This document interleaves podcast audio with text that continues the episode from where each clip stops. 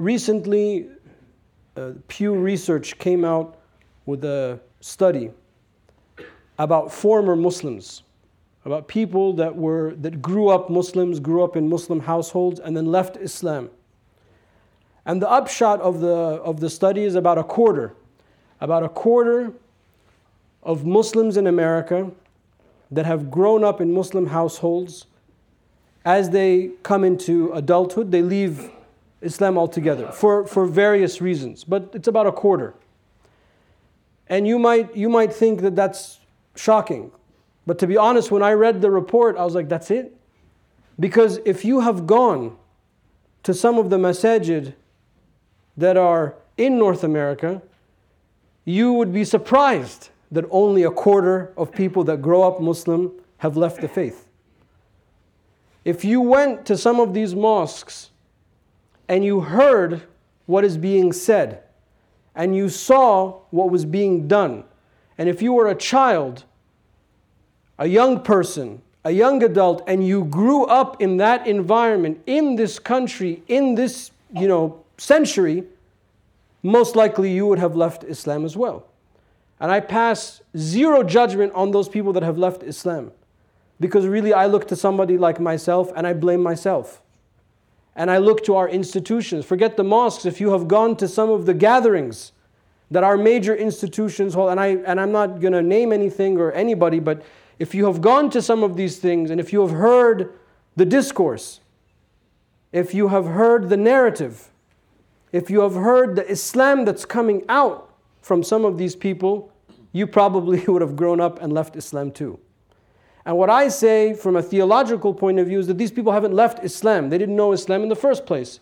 Because what, what they're leaving is, is that other stuff that they saw, that they experienced. And because of this, there's a, a, a large growing movement that I know many of you know about called Unmosqued.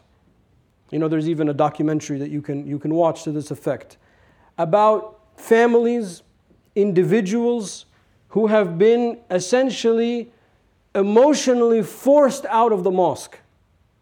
They no longer feel welcome in the mosque. Whether they be family with special needs, which for us, as you know, is a concern, and we have done our best to accommodate that in this center. You know, families that have children with special needs don't feel comfortable at many of the masajid. Why? Because they don't want the noise and they don't want the headache and, you know, just, just stay at home. Or individuals or new Muslims that come into the mosque and the Islam is not the Islam that, that they read about that caused them to convert in the first place. They find an ethnic Islam. They find a South Asian Islam, or they find an Arab Islam, or, or something, or a Turkish Islam. And the language of the mosque might be other than English. And the English might be on life support, if there is any English. So they come in, they're like, Well, I read about all these wonderful things in Islam and Muslims and all the, the beauty of the faith. And then I don't find that at the mosque. You know, I found them talking about troubles that, you know, exist somewhere else in the world that I'm never been to and most likely never will be to. So this unmosqued movement is because people do not feel comfortable in this institution, not this one, but any institution that claims to be a mosque. You know, the funny thing is, Allah subhanahu wa ta'ala, He says, وَأَنَّ الْمَسَاجِدِ لِلَّهِ فَلَا تَدْعُوا مَعَ اللَّهِ أَحَدًا Indeed, these mosques, these places of worship, because that's what the word masjid means in Arabic, the place of sujood. These mosques are for Allah and Allah alone. So do not call other people, other things in the mosque. Meaning that this is not a place where we discuss partisan politics. This is not a place where we discuss our ethnic backgrounds. This is not a place where we discuss things that divide us, but this is a place that has been dedicated. Any mosque has, is a place that is dedicated so each of us can worship Allah subhanahu wa ta'ala in peace and tranquility. So that we can discover this wonderful journey to Allah subhanahu wa ta'ala individually. And as a community, we are here to help one another facilitate this journey for each other together. And the funny thing is, when I read this report and I you know, was thinking about this unmosqued movement, which, which is not just in this country, but other countries, even in Muslim majority countries. And I was thinking about what this means. vis-a-vis this verse. And I said the funny thing is, is that in the name of religion, we are pushing people away from religion. But isn't the mosque in the name of religion? So in the name of Islam, we're pushing people away from Islam. In the name of God, we're pushing people away from God. And it reminded me, and we have this, you know, these moments in our own history, in the, in the way history in the past, that there were people that used to make up hadith, forge hadith. And the ulama was, why are you lying about the Prophet? No, no, we're not lying about the Prophet. We're lying for the Prophet. We're making up these hadiths so we, get, we, we instill the fear of God in people. Yes, but the Prophet ﷺ said, "Man kadhaba alayya muta'ammidan fayatabawa maq'adahu fin. Whoever lies upon uh, uh, on me about me on purpose, let them await their chair in the hellfire. The Prophet ﷺ didn't sanction that we lie for his sake. He doesn't need us to lie for him. Allah does not need us to make things up. Alhamdulillah, one of the gifts that we have is our religion is clear. If you want it, it's there, it's clear, you can access it. And it reminded me that we kind of live in this time now. So let's go back to the beginning. You know, what is, what is this mosque supposed to be about, or a mosque supposed to be about? One of the things that the Prophet ﷺ, he says that's unique about the Islamic faith, because we share a lot of things with other faith traditions, but there are some things that are unique. One of the things is that the Prophet ﷺ said, وَجُعِلَتْ لِي الْأَرْضُ مَسْجِدًا وَطَهُورًا the earth has been made for me pure and a place of worship. So when the Prophet ﷺ came, we, you know, we didn't have to have like a special temple in a special place, you know, like other traditions have where there's a fire that has to be kept, like in the Zoroastrian tradition, or like the Holy of Holies for the Jewish tradition, or any other you know, tradition for that matter, East or West. The Prophet ﷺ said one of the unique features of Islam, just like religion 2.0, one of the unique features of this faith is that you can pray anywhere. All you need is to have wudu, the time has come in, you know the direction, and you pray Allahu Akbar. That's it. And if you've shared my experience, I'm sure many of you have prayed in the most awkward places known to man living in this country. We played every, everywhere and anywhere because the time comes in, we pray. Now, did the Prophet when he came to Medina, did he said, okay, you know, we're going to do this new religion. We don't need the institution. You know, we don't need the brick and mortars. This is the new, I'm the new guy. This is the new faith. So everyone just pray where they want. Despite this hadith, and its fiqh implications, the fact that you can pray where, you need to pray. I mean, it might look awkward, but you can pray. It's, it's, the prayer from the Sharia point of view is valid. Other than the fiqh implication, this is not how Islam grew up. The first thing that the Prophet ﷺ did when he entered in Medina, the first thing, before he even knew where he was going to stay, is he decided to find the physical location of where the Mosque of Medina will be built. You know, he didn't come in and say, okay, uh, everyone has to give allegiance to me. He didn't come in and say, okay, I got to rest from my, my journey. I got to get over my jet lag. Let me check into the hotel. He didn't do any of that. Before he even rested, sallallahu alaihi wasallam, before he had a, a morsel of food to eat or a bed to lie down on, he said, we got to, the first thing is first, where is the mosque going to be built?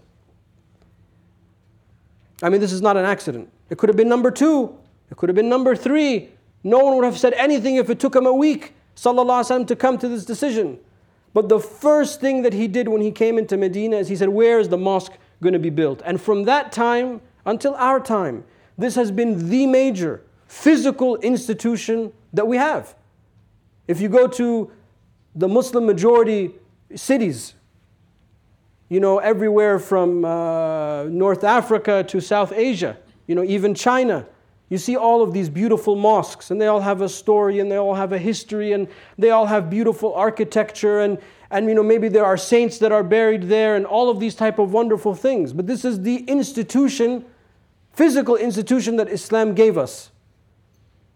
Because this was the center of our religious life. Because of this verse, وَأَنَّ الْمَسَاجِدَ لِلَّهِ That these mosques are for Allah, to access Allah, to worship Allah. And you can access Allah anywhere, of course, but the idea is this is going to facilitate. This space will facilitate you in your worship, in your practice, in your journey to Allah subhanahu wa ta'ala.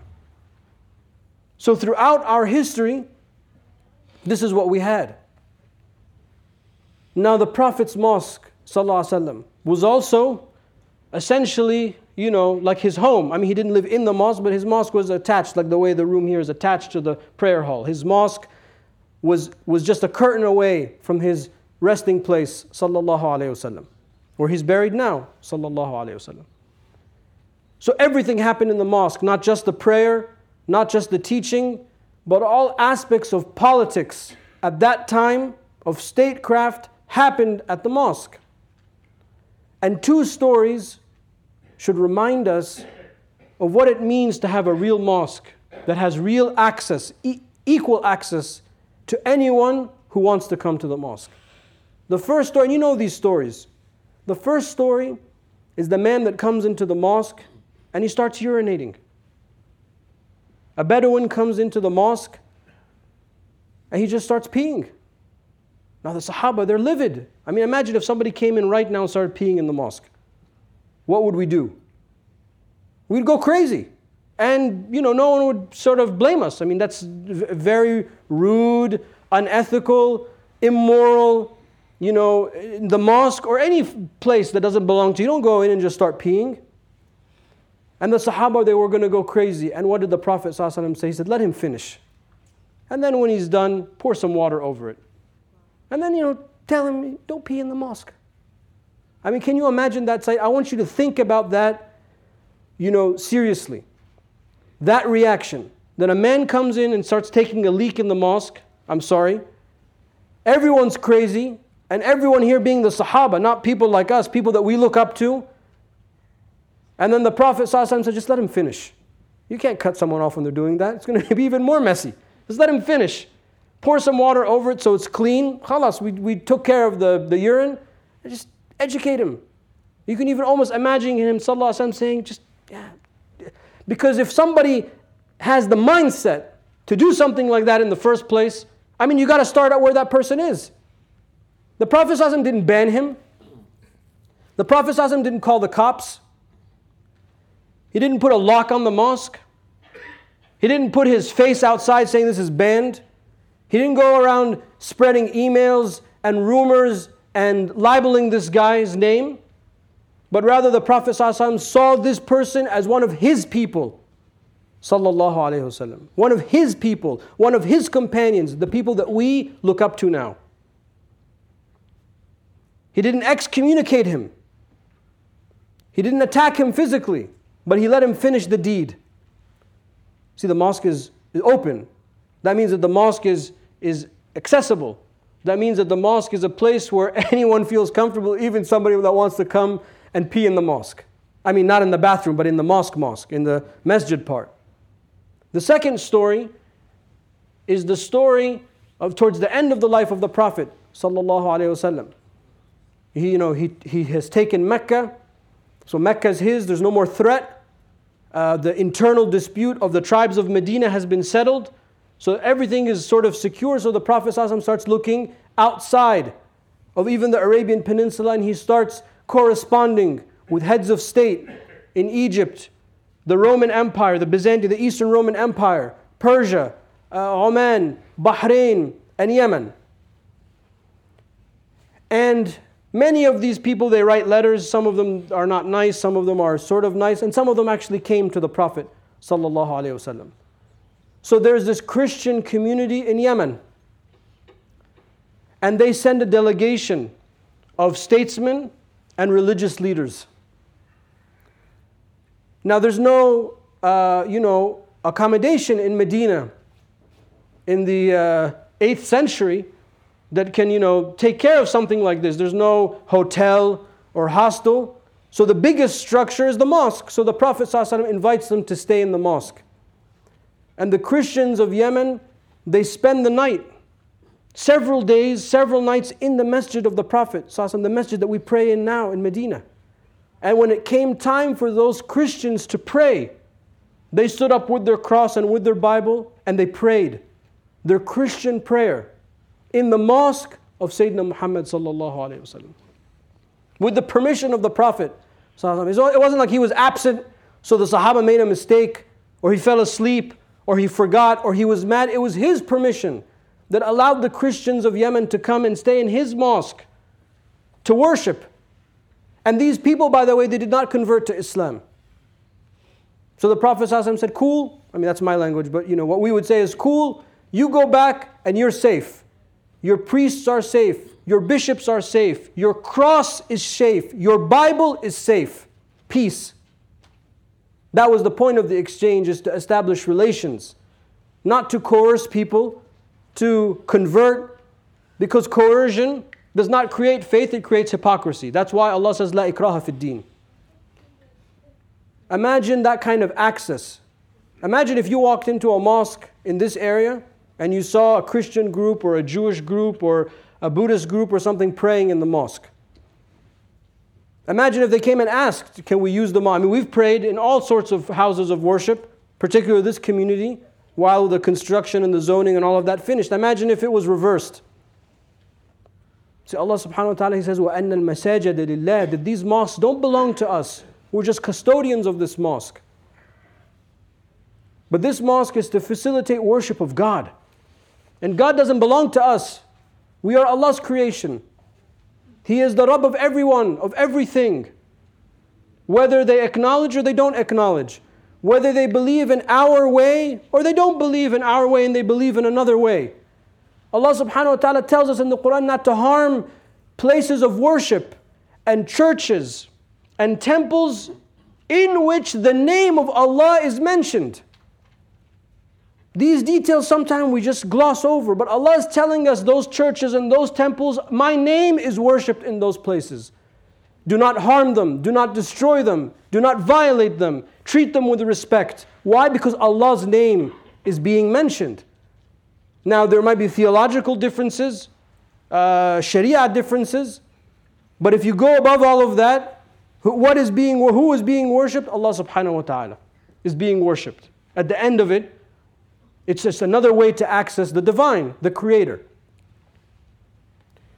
So I come back to where I started. I think about this, this, this quarter, this 23, 25% of people that have left Islam. And that's just in this country. You know, Allah alam what it's like elsewhere.